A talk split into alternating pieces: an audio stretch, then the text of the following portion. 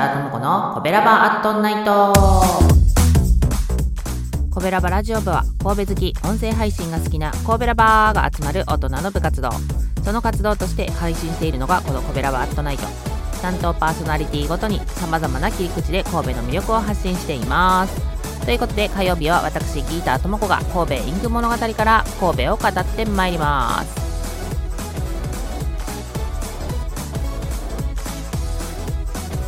はい、ということで今週も始めていきたいと思いますけど、今週は神戸インク物語第33週利休ムーンイエローということで、須磨利休公園にちなんで作られた利休ムーンイエローなわけですけど、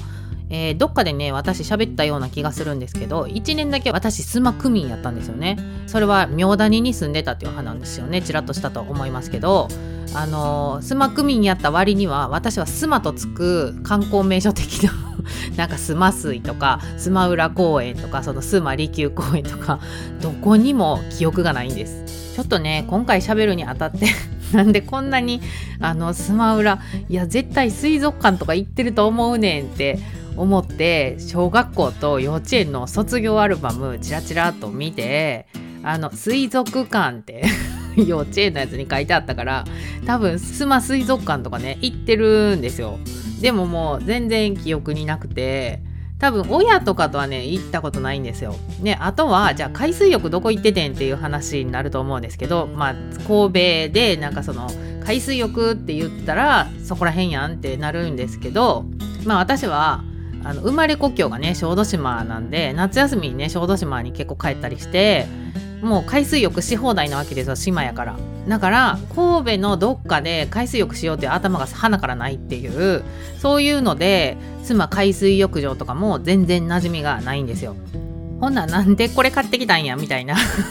話になるんですけど、まあジャケ買いならぬ名前買いですね。利休ムーンイエローっていうこのムーンイエローがなんかめっちゃおしゃれやん、素敵と思ってミニボトルをね長沢文具センターのレンガ倉庫店で店員さんにお願いするときに色見本見ながらどれにしようかなみたいなね、もうこれは絶対買うぞみたいに決めてたやつとかはいいねんけど、なんかこう2本でワンセットやから、なんかちょっと1本足らんなみたいな感じになって、何にしようかなってやってた時にパッとこう目に留まったから買ったっていうね、それだけのことです。でこないだの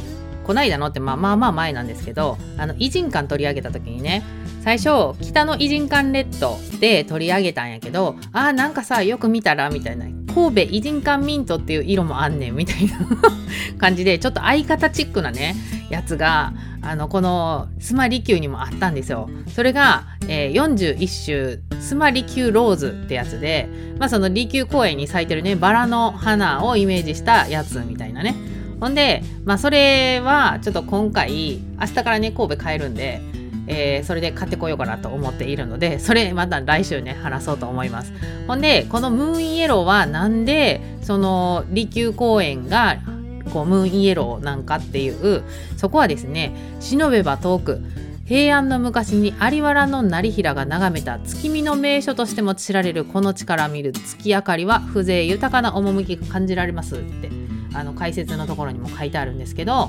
このね有原の成平の、月にちなんだ有名な歌っていうのが古今和歌集にあって、月やあらぬ春や昔の春ならぬ我が身一つは元の身にせっていうそのね歌があるんですよね。で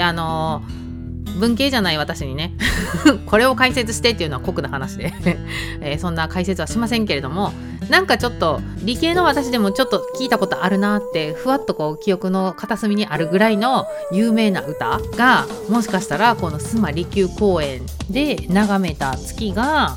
そんなね昔の有名な歌になったって言ったら、なかなかすごいことやなと思って、ちょっと調べてみるもんやなと思ったんですよね。ということで今週はこの辺で話終わりにしといて、来週さっき話したね須磨利休ローズの色も出しつつ須磨利休公園についてもうちょっとお話ししていきたいと思います。明日はおいしいお兄さんのグルメ配信だよ、そちらも聞いてね。また来週。褒める文化を推進するトロフィーの毛利マークの提供でお送りしました。